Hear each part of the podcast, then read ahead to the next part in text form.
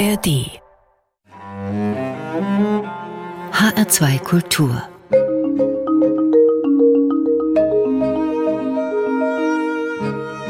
Doppelkopf mein Name ist Thomas Plaul und ich begrüße heute in der Sendung die Nautilus-Kapitänin für viele Jahre Hanna Mittelstädt. Herzlich willkommen bei uns im Doppelkopf. Vielen Dank.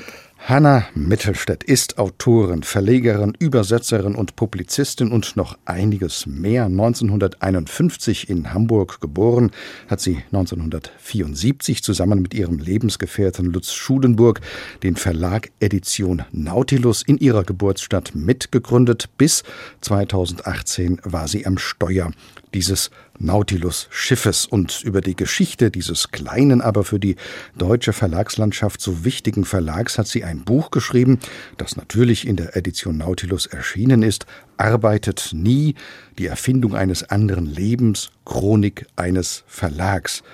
Frau Mittelstädt, was würden Sie rückblickend sagen? Ist Ihnen die Erfindung eines anderen Lebens gelungen? Ja, das möchte ich schon so sagen am Ende dieser Aufzeichnung dieses anderen Lebens. Es ist irgendwie auch nicht die Frage, ob es gelingt, sondern wie man sich entwickelt, ob eine Entwicklung immer weitergeht.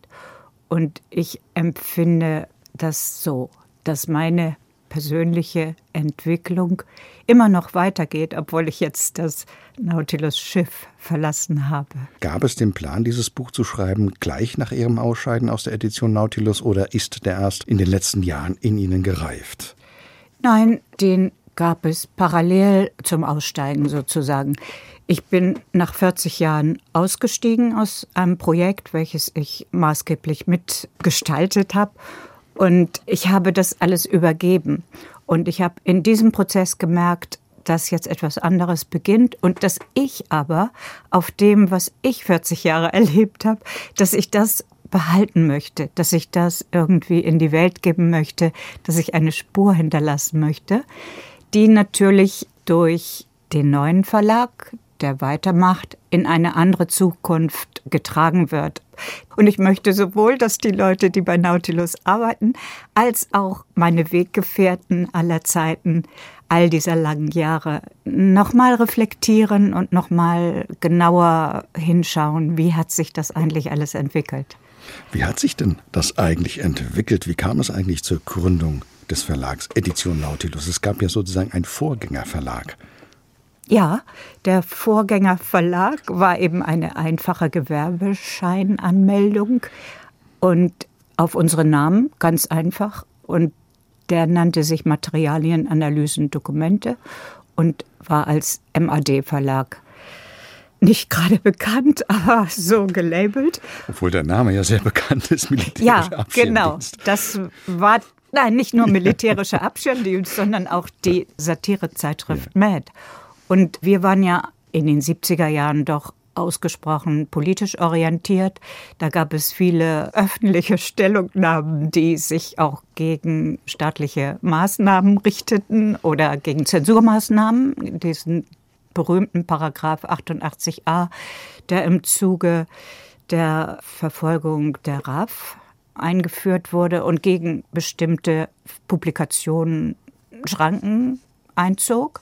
Und gegen diesen Paragraphen 88a haben damals alle linken Verlage und Buchhandlungen protestiert und wir auch. Und da gab es eine Broschüre gegen diesen Paragraphen, wo in linksradikaler Art aufgerufen wurde, diesen Paragraphen wieder abzuschaffen. Und das hatte der Mad Verlag des Satire-Magazins gesehen und wurde gefragt, wieso sie so eine linksradikale Angelegenheit unterstützen würden. Und die haben uns dann eine einstweilige Verfügung geschickt. Da mussten wir den Namen ändern. Gegen die MAD kamen wir natürlich nicht an. Aber es war ja zu unserem Glück. Viele Dinge, die erst wie Unglück aussehen, sind ja am Ende Glück. Und wir haben dann überlegt, wie können wir uns anders und besser nennen und kamen auf die Idee der Nautilus, des Unterseebootes und des Perlbootes, das ist ja eine der Urformen des Lebens überhaupt, diese Muschel. Das fanden wir ganz toll. Dieser Querschnitt der Muschel wurde dann unser Signet und seitdem heißen wir Nautilus und sind sehr froh gewesen all die Zeit. Sie haben es ja schon anklingen lassen eben. Wie würden Sie denn jetzt auch rückblickend äh, das Profil, den Charakter des Verlags beschreiben, der sich ja jetzt auch in die Zukunft verlängert? Also Lutz und ich waren ja sehr jung. Wir waren 20 und 21 und wir hatten einen dritten Mann, Pierre Gallisser. Der war Franzose und war 20 Jahre älter als wir. Der kam aus dem niedergeschlagenen Mai 68 nach Hamburg und erzählte uns von all den tollen Ideen und Theorien und Ansatzweisen einer revolutionären Bewegung aus dem Mai 68. Und das waren großenteils äh, Publikationen, die wir überhaupt nicht kannten, die es auf Deutsch nicht gab. Eigentlich war der Gründungsimpuls des Verlags etwas herauszugeben oder etwas herzustellen, was uns selber interessierte, was wir lesen wollten. Wir haben uns quasi unsere Bildung, unsere Fortbildung in Sachen revolutionärer Vorstellungen und utopischer Vorstellungen oder anderer Lebensgestaltung selber vor die Nase gesetzt, indem wir es publiziert haben. Wir haben dann übersetzt und wir haben geforscht, was es aus der Zeit vor dem Naziregime für Bücher gab, zum Anarchosyndikalismus, zum Anarchismus, zu Ideen, die wir weitertragen wollten. Und wir haben auf unsere Weise versucht, diese Nachkriegszeit, die ja ganz Anfang der 70er noch spürbar war in den Institutionen und in der Bildung oder in der Kultur, zu öffnen und mit neuen Ideen zu versorgen. Das heißt, Sie haben also, das ist ja schön gesagt, quasi mitgelernt. Sie haben sich mitentwickelt mhm. mit ja, jedem Buch dieses Verlags. Genau. Jetzt haben Sie Ihr Buch mit der Parole der französischen Situationisten überschrieben. Ne travaillez jamais, arbeitet nie. Was hat es denn mit dieser Aufforderung auf sich? Denn wenn man Ihre Beschreibung des Verlags Lebens liest, dann haben Sie und alle, die mit dem Verlag verbunden waren und sind, immer sehr, sehr viel gearbeitet. Ja, das stimmt. Das haben wir auch. Aber es geht ja um die entfremdete Arbeit im Kapitalismus die wir abgelehnt haben. Das haben wir auch tatsächlich nur sehr wenig gemacht. Also wir haben schon am Anfang des Verlags auch nebenbei ganz normal gearbeitet, aber wenig. Und wir haben uns versucht, eine andere Tätigkeit, die keine in Titeln kapitalistische Arbeit ist, zu erfinden. Arbeitet nie ist eine Parole, die schon 1953 aufgetaucht ist an Pariser Wänden. Und die Situationisten, die damals noch so ein Vorläufer der Punkbewegung oder wie man das nennen will, waren so Herumstreifer, die viel tranken und sich der Arbeit verweigerten.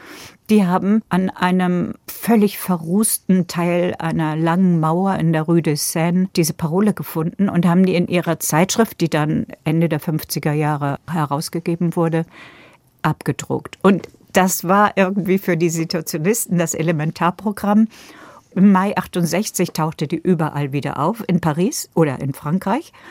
Und dieser Pierre Galisser brachte einen Siebdruck mit von seinem Bruder, der war äh, Siebdrucker und Töpfer.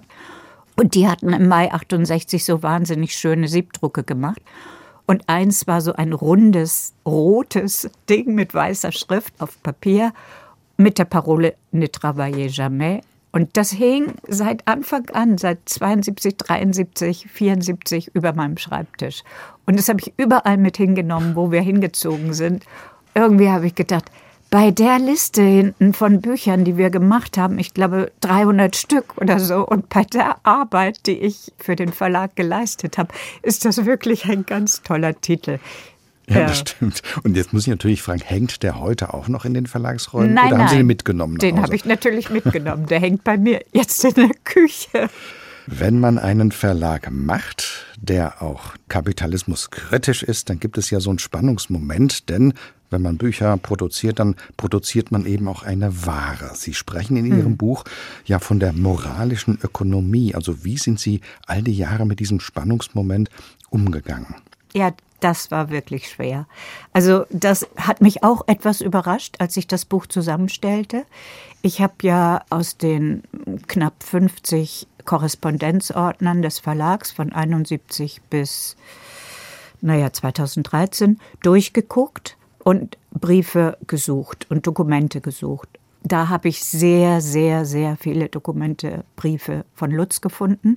Meine eigene Stimme aus der Zeit ist nicht dokumentiert, weil Lutz hat immer mit Durchschlag geschrieben, das war ja noch vor der digitalen Zeit, und hat das immer alles auf Stapel gelegt und ich habe die tatsächlich alle abgeordnet. Und so sind seine Briefe erhalten, seine Stimme und auch die von Pierre sind sehr, sehr gut erhalten. Es hat mich total verblüfft, seit wann, nämlich spätestens seit Ende der 70er, Anfang der 80er Jahre, stöhnt Lutz. Es ist ein großes Stöhnen über den kapitalistischen Eingriff der wahren Gesellschaft auf unser Programm, was wir ja eigentlich einfach so für uns und für die Genossinnen und Genossen und für alle, die wollten, gemacht haben. Das ist das Problem. Also, welchen Preis darf das Buch haben? Wie kann man es kalkulieren? Wie muss es aussehen? Wie machen wir den Werbetext? Wie ist das Titelbild? Dürfen die Vertreter, die dann später professionell dazukamen, oder die Buchhändler oder die Rezensenten, dürfen die mitreden? Die haben uns natürlich immer reingequatscht in unseren Geschmack, in unsere Ausrichtung, sagen wir mal. Und dieses Spannungsfeld, dass das Buch eine Ware ist, welches sich auf den Tischen der Buchhandlungen verkaufen muss und dass wir ja nur davon leben, dass die Buchhändler mit Freude oder mit anderen Interessen auch unsere Bücher verkaufen unter all den vielen anderen Büchern. Ja, das war schwer. Wo ist dann die moralische Ökonomie ins Spiel gekommen? Wahrscheinlich im Umgang auch mit den Vertretern und Vertreterinnen. Ja, und auch mit den Autoren wir haben irgendwie immer gedacht, wir sind eine Art Zentrum des Denkens und Handelns und wir vermitteln großartige Inhalte und wir machen Sachen, die gewagt sind, die große Verlage nicht machen würden, weil das sich nicht rechnet.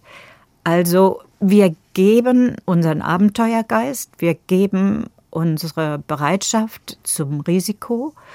Und das musste sich irgendwie niederschlagen in den Verträgen.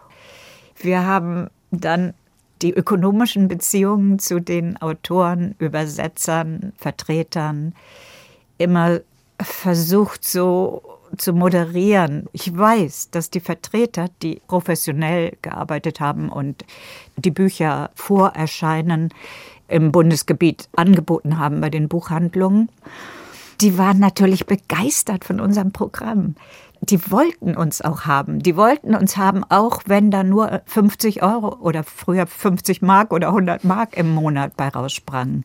Weil es war einfach schon cool, Edition Nautilus dabei zu haben. Muss ja eine große Liebe sein, denn Sie selbst schreiben ja in Ihrem Buch von den Geldsorgen natürlich. Und einer der häufigsten Sätze in Ihrem Buch ist der, dass sinngemäß dieses Buch oder jener Band wunderschön und wichtig gewesen sei, aber, ich zitiere das Wort wörtlich, gnadenlos erfolglos, ja. wie Sie das beschreiben. Ja. Aber Sie haben sich nie wirklich beirren lassen durch die Verkaufszahlen, die halt oft genug nicht so doll gewesen waren. Beirren lassen haben wir uns nicht. Aber wir haben natürlich Strategien ersonnen. Das war vielleicht auch ein bisschen das Besondere an der Edition Nautilus, dass wir da sehr beweglich waren. Also zum Beispiel die Wortrechte von Dinner for One haben uns eine Zeit lang subventioniert, sagen wir mal, indem wir das als Buch veröffentlicht der haben. Der Kultsketch der Deutschen. Genau. Und der erste große Erfolg war die Autobiografie von Jacques Messrin, einem französischen Staatsfeind Nummer eins, der jahrelang gesucht wurde, der aus Hochsicherheitstrakten geflohen ist. Und das war vielleicht unser erstes rein kommerzielles Projekt. Das war schon mutig, weil das war ein Protagonist aus dem Gangstermilieu, der wahnsinnig mutig war, aber letztendlich sich bewaffnet sein eigenes Leben erschossen und ergaunert hat. Aber hinten im Anhang, äh, und so ist er auch zu einer Figur geworden, ist ein ganz, ganz toller Text über die Hochsicherheitstrakte. Und das war damals ja Ende der 70er, Anfang der 80er Jahre auch in Deutschland durch die Gefangenen aus der RAF und ähnlichen Gruppen ein Thema, ein internationales Thema. Und Foucault und andere große Kritiker des außer Rand und Band geratenen Ordnungssystems haben auch Mesrin verteidigt. So sind wir auf diese Idee gekommen. Nach Mesrin haben wir zum Beispiel die Autobiografien zweier großer Jazzmusiker gemacht, die von Billie Holiday und Charles Mingus. Auch das waren für linke Verlage damals ganz ungewöhnliche Schritte. Ja, über diese Schritte werden wir gleich weitersprechen, auch über Charles Mingus, den werden wir nachher auch hören. Aber wir hören jetzt als Ihren ersten Musikwunsch etwas anderes, obwohl der natürlich vom Titel auch an die Edition Nautilus denken lässt, nämlich Revolution von Nina Simone. Was verbinden Sie mit diesem Titel? Den Inhalt oder ist es einfach auch die klasse Musik von Nina Simone? Ja, alles. Es gibt auf YouTube den Film, wie sie das singt diese Art von Entschlossenheit und ja, Unbeugsamkeit im Blick, dieser Stolz und dieses Ihr könnt mich alle mal, das finde ich ganz toll. So eine Frauenfigur war für mich Vorbild. Thank you. This is a very rare evening and I'm enjoying it. Are you enjoying our show? Are you really?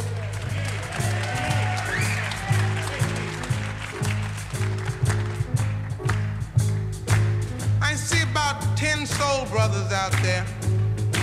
You won. and this is our last tune. It's called Revolution because I see the face of things to come. Oh, the Constitution.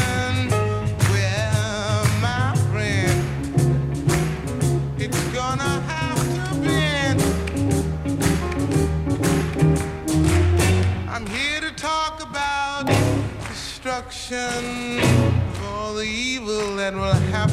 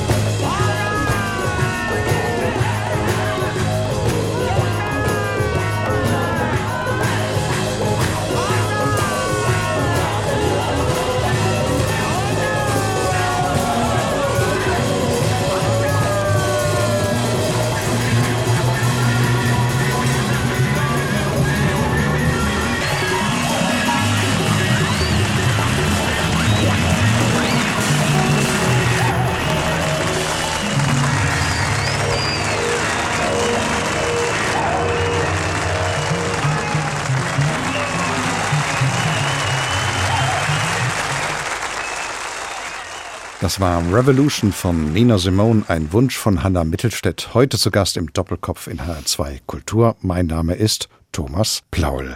Wir haben ja eben schon darüber geredet, über die Schwierigkeit von Verkaufszahlen. Sie hatten einen großen Erfolg genannt, Dinner for One. Und ein Name verbindet sich auch mit der Edition Nautilus, nämlich der von Andrea Maria Schenkel und ihr Kriminalroman Tannöd 2006 erschienen, der von den Verkaufszahlen betrachtet wohl erfolgreichste Titel im Programm. Der ist ja in viele Sprachen übersetzt worden, verfilmt worden.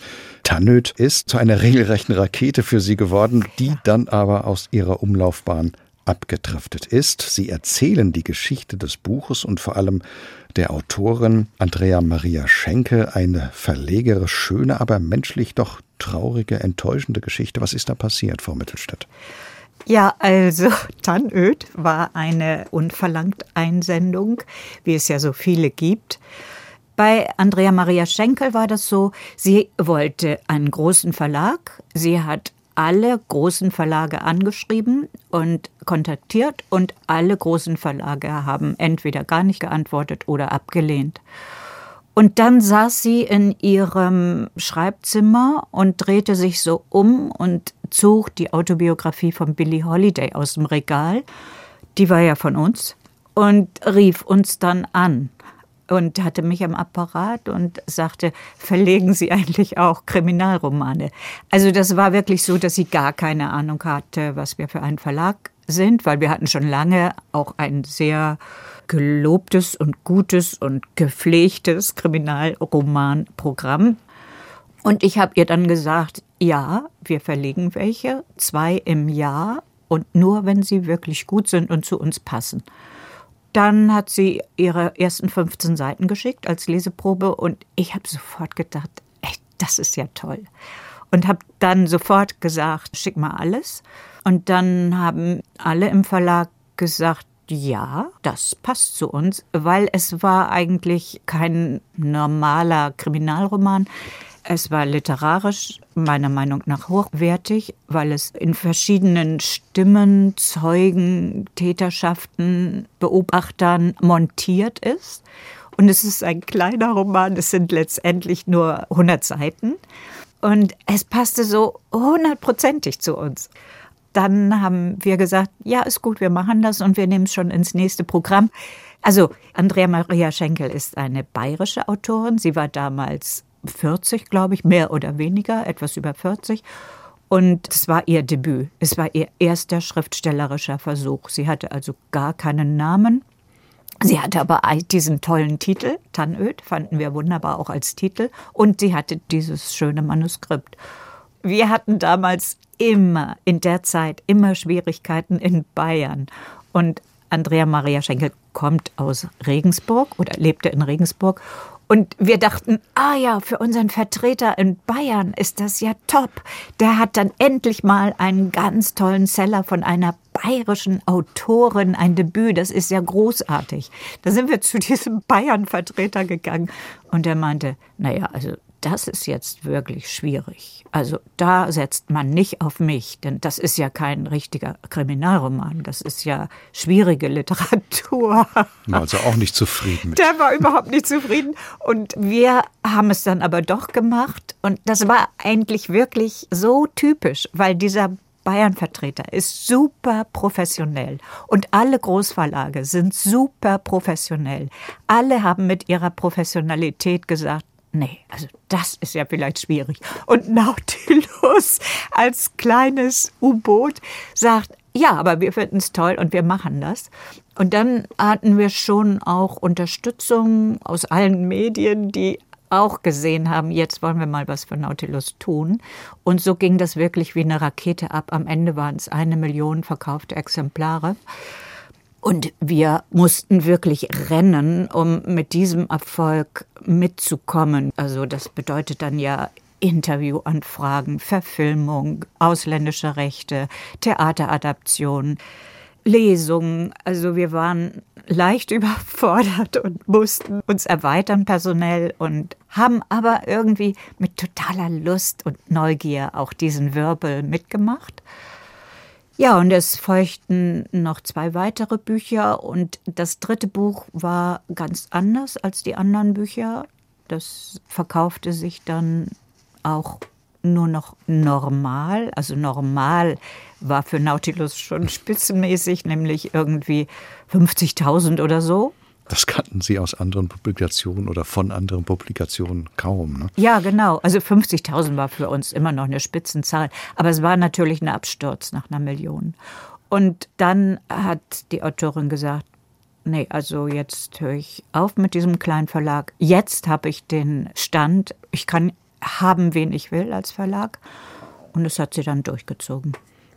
Sie sind da sehr milde im Buch. Blicken Sie da mit Groll zurück oder Nein, doch gar gelassen? Nicht, gar nicht. Ich habe überhaupt keinen Groll. Erstmal ist uns dieses Schema, also wir bauen jemanden auf und sobald er oder sie erfolgreich wird und einen anderen Verlag haben kann, geht er oder sie. Das ist natürlich oft passiert. Das finde ich auch irgendwie verständlich. Also mit Frau Schenkel war das ein bisschen auch ein reiner Krimi, das kann man dann ja im Buch nachlesen. Bei ihr ging es ja leider schief, weil sie ist danach von der Bildfläche der Literatur verschwunden. Es ist ein Gewebe von Problemen auch psychischer Art. Also ich meine, für eine Debütantin, die zum Glück nicht mehr ganz jung war, sondern immerhin schon eine gestandene Frau und Mutter dreier Kinder. Das ist natürlich auch ein Phänomen, wenn man aus dem Nichts auf so einen Topseller-Platz kommt. Das ist auch nicht einfach. Bleiben wir ein wenig bei den Veröffentlichungen, die seit Beginn an ja in die Hunderte gehen.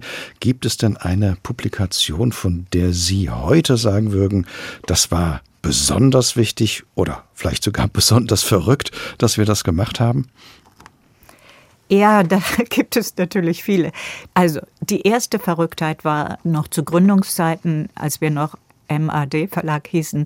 Wir haben sämtliche Zeitschriften der Situationistischen Internationale, also diese Situationisten, die ich schon erwähnt habe, mit der Parole arbeitet nie, die haben in den 50er, 60er Jahren, also bis 69 in Frankreich ein Organ publiziert, das hieß auch International Situationniste eigentlich haben die da in dieser Zeitschrift erarbeitet ein modernes Verständnis der Warengesellschaft. Die nannten das die spektakuläre Warengesellschaft.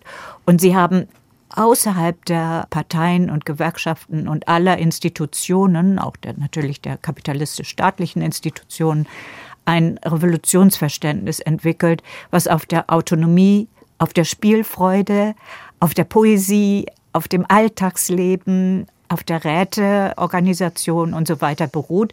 Das hat uns wahnsinnig begeistert. Das war unsere theoretische Basis. Und das haben wir in zwei Bänden veröffentlicht. Ich habe das mit der Schreibmaschine getippt und es war eine wahnsinnige Arbeit. Das sind knapp 1000 Seiten, irgendwie 800 Seiten oder so. Das war die erste riesige Herausforderung. Und mit diesem Stoff haben wir dann später nochmal die Übersetzung überarbeitet und ein wichtiges Buch herausgegeben mit diesen Texten. Und das heißt Der Beginn einer Epoche. Das ist das eine theoretische Grundlagenwerk. Das andere Mammutwerk des Verlags, was auch völlig verrückt ist und eigentlich unsere Kräfte völlig überfordert hat, ist die Ausgabe, die Werkausgabe des Schriftstellers Franz Jung.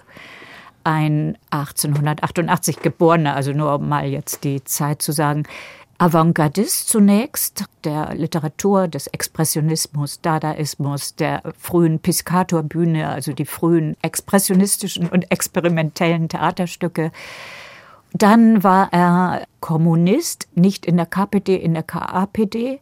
Er hat also die Räterevolution in Deutschland 1918-19 mitgemacht. Er ging dann sogar nach Russland und hat da in den ersten Jahren eine Fabrik aufgebaut mit deutscher Gründlichkeit, was gescheitert ist.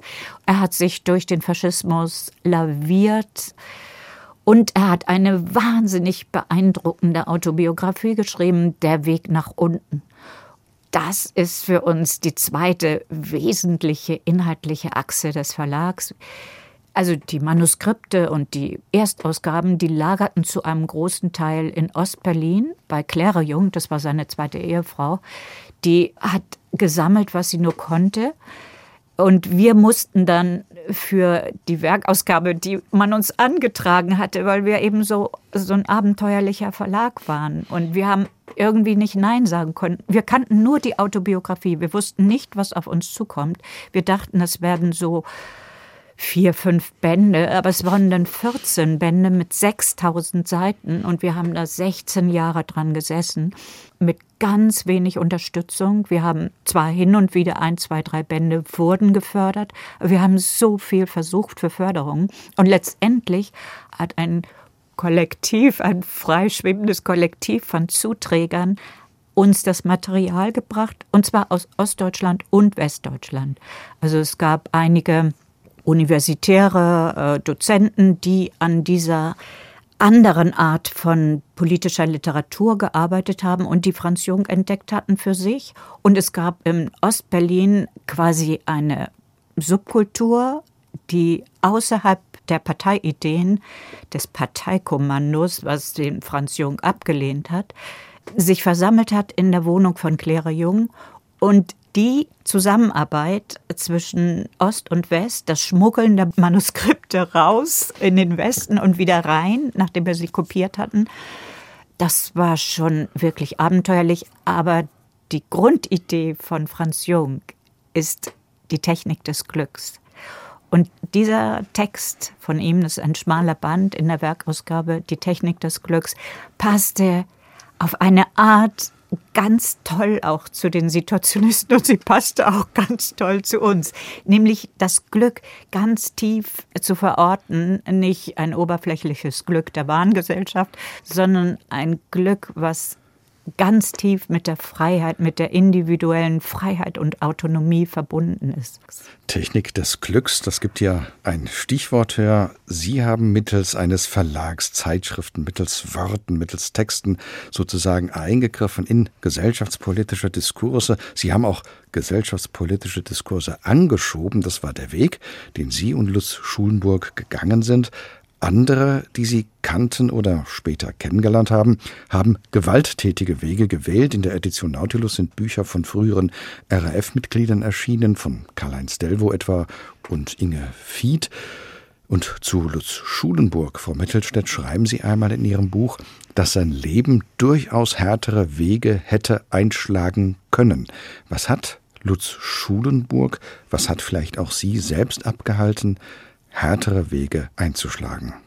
Ja, also man muss dazu sagen, die frühen 70er Jahre waren wirklich geprägt von dem bewaffneten Kampf der RAF, die ja nochmal die Schuld des Nationalsozialismus oder die Schuld unserer Vorgängergeneration aufnahmen und bewaffnet dieses Thema äh, und die Veränderung der Gesellschaft forcieren wollten zu unserer Gründungszeit waren diejenigen, die dann die bewaffneten Wege einschlugen um uns herum. Aber wir waren eben ein Kollektiv mit anderen Aufgaben. Also besonders unser dritter Mann, der Pierre Galisser, für den war der bewaffnete Kampf gar nichts. Also das war ausgeschlossen. Der ging eher in Richtung Poesie und achtete immer darauf, auf die Kohärenz. Was ist ein Weg, was ist ein Weg, den wir gehen wollen? Dieser Weg und die Mittel, mit denen wir äh, unsere Ziele zu erreichen wollen, müssen ja schon die Ziele haben. Also wie wir uns verhalten, wie wir miteinander umgehen, das ist ja schon die Welt, das ist ja schon der Schritt in die Welt, die wir anders machen wollen als der Kapitalismus. Deshalb war für uns letztendlich durch die Diskussion über diese Frage, welche Mittel kann man ergreifen und wie kann man trotzdem radikal sein? Wie kann man trotzdem den Staat ablehnen? Warum dann die Waffe? Wir haben ja einen ungeheuren Reichtum entdeckt. Wir kamen ja gar nicht auf dumme Gedanken. Wir hatten ja so viel zu entdecken. Wir konnten die Surrealisten entdecken, die Poesie, die Dichter um uns herum damals. Also Frank Witzel war damals schon im Programm und hat auch sehr viel mit uns zusammen gemacht. Uli Becker, Torwald Proll, die haben uns natürlich auch die Wege in die Poesie geöffnet. Wir waren gemeinsam Suchende. Das ist heute vielleicht irgendwie unvorstellbar, wenn alles immer so professionell ist. Wir haben mit einer großen Gemeinschaft unseren Weg gesucht und unseren Reichtum gefunden. Also denkerisch, emotional, intuitiv, imaginär, politisch, alles und auch mit viel Fantasie. Sie haben eben Frank Witzel genannt, der ja nun doch ein großer Name ist in der mhm. deutschsprachigen Literatur. Mit ihm haben Sie auch eine Schallplatte gemacht, auch ja. eine Schallplatte gehört zum Programm der Edition Nautilus. Ja, wir waren eben für alles offen. Also die Dichter Uli Becker und Frank Witzel und auch Torwald Proll haben sich auch an, der, an Stammheim an dieser gewalttätigen Stimmung in Deutschland damals abgearbeitet. Diese Gedichte sind schon sehr, sehr staatsfeindlich, wenn man so heute sagt. Es sind halt Gedichte und dann hatten wir die Idee, wir machen eine große Tournee mit den Dichtern einmal quer durch Deutschland. Das waren dann 26 Auftritte in 28 Tagen. Und für diese tolle Idee, dass man also mehr oder weniger selbst organisiert und ins Blaue hinein die verschiedenen Buchhandlungen oder kleinen Clubs oder so abfährt. Ich fuhr, die Dichter saßen hinten drin. Dafür hatten wir dann on top noch gedacht, ja, und diese tollen Gedichte, das muss dokumentiert sein. Und so gibt es diese Schallplatte, die ja, äh, ich glaube, 1900 79 ja. erschienen ist. Die ist ja immer noch lieferbar und sie ist auch immer noch hörbar, weil man mit einer Schallplatte ja Jahrzehnte, Jahrhunderte überdauern kann, was ja mit den CDs oder mit anderen Sachen nicht so einfach geht. So haben wir diese tolle Platte, die Bananenrepublik Poesie und Geräusche zur gesellschaftlichen Wirklichkeit heißt. Da passt ja Ihr zweiter Musikwunsch auch dazu. Hanna Mittelstädt, Sie haben sich nämlich eine Formation gewünscht, ich gebe zu, die ich noch nie gehört hatte. Ich schwitze nie. Genau. Da spielt Lars Rudolf mit. Lars Rudolf kam bei mir in die Wohnung. Das ist ein Schauspieler, der hin und wieder, also der hat ein halbes Engagement im Hamburger Schauspielhaus und äh, lebt eigentlich in Berlin. Und da jetzt der Wohnungsteil von Lutz frei ist, hat er angefragt, ob er da nicht wohnen könnte über Freunde. Und er ging da so rein und bei Lutz ist also eine riesige Wand mit Franz Jung Büchern. Und der ging also rein und sagte, also Franz Jung, Franz Jung, das sagt mir doch was. Dann kam raus, dass er mit seiner Band Ich schwitze nie, das war so eine ganz tolle dekonstruktivistische Punk, Jazz, Rockband, wirklich sehr, sehr, sehr lustig. Die hatten für eine ganz tolle Franz Jung Revue und ein Symposium, was vorbildlicherweise auch Ost-West irgendwie 94, 95 von zwei, einem Ost- und einem West-Stadttheater gemacht wurden, also Magdeburg und Tübingen. Die haben sämtliche Theaterstücke von Franz Jung gespielt. Es gab Versammlungen, die Forscher zu Franz Jung aus aller Welt kamen zusammen. Und da trafen wir auch das erste Mal auf den also letzten überlebenden Sohn von Franz Jung, Peter Jung. Gut, und da gab es eine Revue mit Texten von Franz Jung, Musik und so weiter. Und die Musik hat diese Band Ich schwitze nie gemacht. Ich hatte mir den Namen überhaupt nicht gemerkt. Ich habe aber das Programmheft gefunden von dieser Veranstaltung und da stand das drin, dass abends mit Shanties, also dekonstruierte Shanties, Lars Rudolph und seine Band spielen. Den Namen hatten Sie vergessen, aber wir vergessen den jetzt nicht mehr. Nee. Ich schwitze nie und der Titel heißt auch Deinen Namen habe ich vergessen.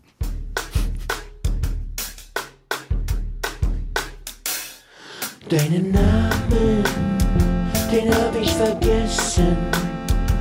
Deine Küsse vergesse ich nie. Und so kannst du die Sehnsucht ermessen, mit der Suchen durchs Leben nicht ziehen. Keine andere hat bisher in ihr dein Bild getrübt. Keine andere hat bisher so wie dich geliebt.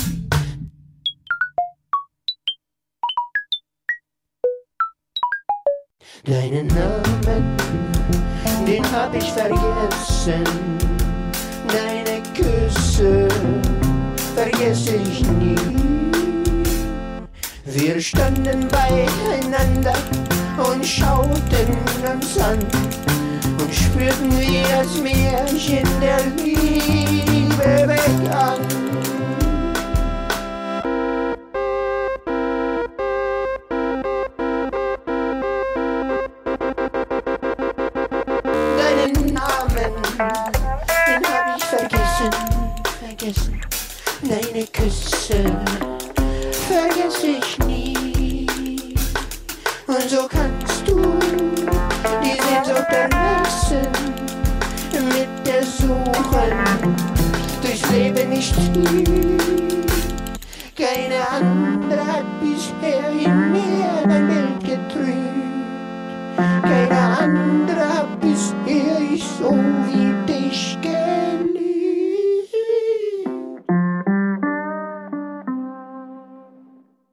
Das war Deinen Namen habe ich vergessen von Ich schwitze nie, gewünscht von Hanna Mittelstädt. Mein Name ist Thomas Blaul und Sie hören den Doppelkopf in HR2 Kultur.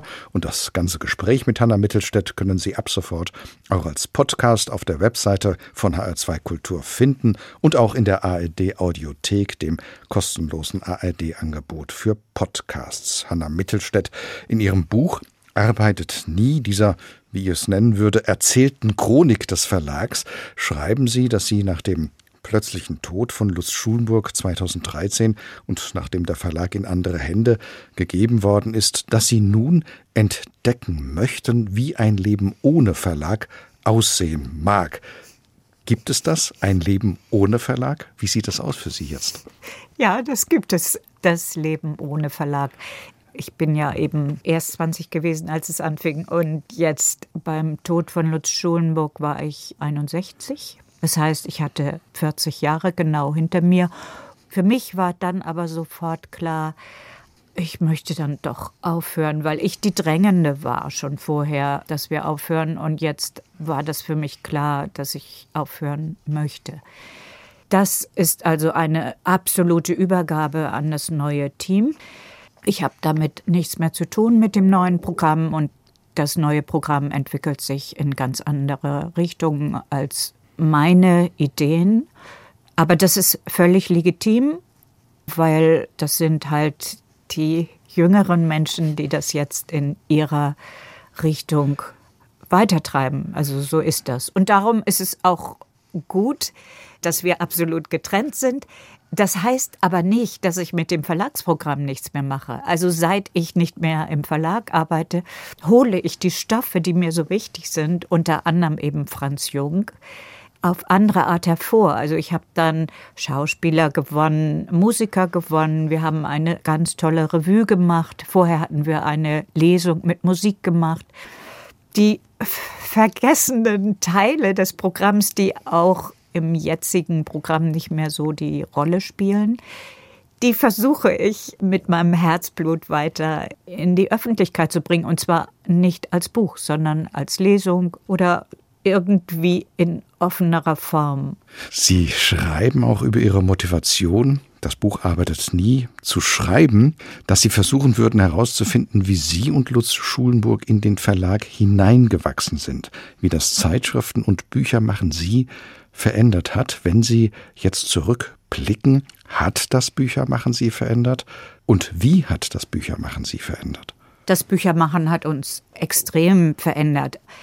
Außerdem waren wir ja so jung, das muss ich ja immer wieder sagen, da verändert man sich ja hoffentlich doch noch jahrzehntelang, wenn man mit 20 loslegt. Ja, wir haben uns diesen Reichtum angeeignet, den Reichtum des Denkens. Also zu wissen, dass alles ein Narrativ ist und dass dahinter immer ein anderes Narrativ steckt und dass es immer noch was anderes gibt, dass wir grundlegend kritisch bleiben gegenüber allen Verlautbarungen. Das ist tief in die Gene hinabgesunken, möchte ich mal sagen, oder tief in die Seele, in das Wesen hinabgesunken die Freude auch. Also wir konnten uns die Freude erhalten, die Freude in unserer Neugier, die Beweglichkeit. Und die Vielzahl an Themen, die wir im Verlag hatten, also von Franz Jung über die Dichter, über äh, Theoretiker, über die Geschichte des Anarchismus, die Vielzahl an Themen hat uns auch wirklich beweglich gehalten. Ja, Hanna Mittelstädt, herzlichen Dank für dieses Gespräch und auch dafür, dass Sie so tolle Musik ausgewählt haben. Wie nun auch zum Schluss der heutigen HR2 Doppelkopf-Ausgabe Charles Mingus mit Pithecanthropus erectus. Das ist die griechische Bezeichnung, amerikanisiert sozusagen für den aufrechten Affenmenschen, den Homo erectus. Charles Mingus, dessen Autobiografie hat Nautilus auch veröffentlicht. 1980 ist das gewesen, ein Jahr nach seinem Tod. Er ist ja nur 56 Jahre alt geworden. Diese Jazz-Legende haben Sie, so schreiben Sie, nicht persönlich kennengelernt, wohl aber seine Witwe. In New York war das gewesen, kurz nach seinem Tod. Auch das ist ja eine besondere Geschichte gewesen für Sie. Ja, das stimmt. Wir drei, also insbesondere Pierre und ich, liebten Jazz.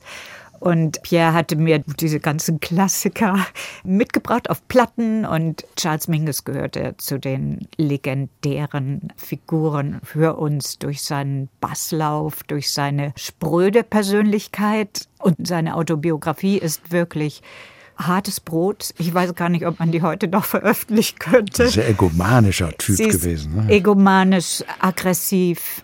Und als ich seine Frau, also seine Witwe kennenlernte, ich musste sie treffen, um die Rechte wieder zu verlängern. Da hat sie dann gesagt, ja, okay, ihr könnt die Rechte nochmal haben, aber nur im Paket mit meiner Biografie über Charles Mingus. Und ich muss sagen, die heißt Tonight at Noon und beschreibt den letzten Weg von Charles Mingus bis zu seinem Tod genau ab Abgabe seiner Autobiografie. Also das ist eine wahnsinnig schöne Ergänzung zu seinem Buch. Und es ist ganz, ganz schön. Ihr Buch ist im Grunde ein viel weicheres und klügeres und zarteres Buch. Sie hat ja auch nicht diese Geschichte gehabt, die Charles Mingus hatte. Mit Charles Mingus und Peter Cantrobus Erectus geht unser Doppelkopf in H2 Kultur heute zu Ende. Gast im Studio war Hanna Mittelstädt, Gastgeber Thomas Plaul. Thank you.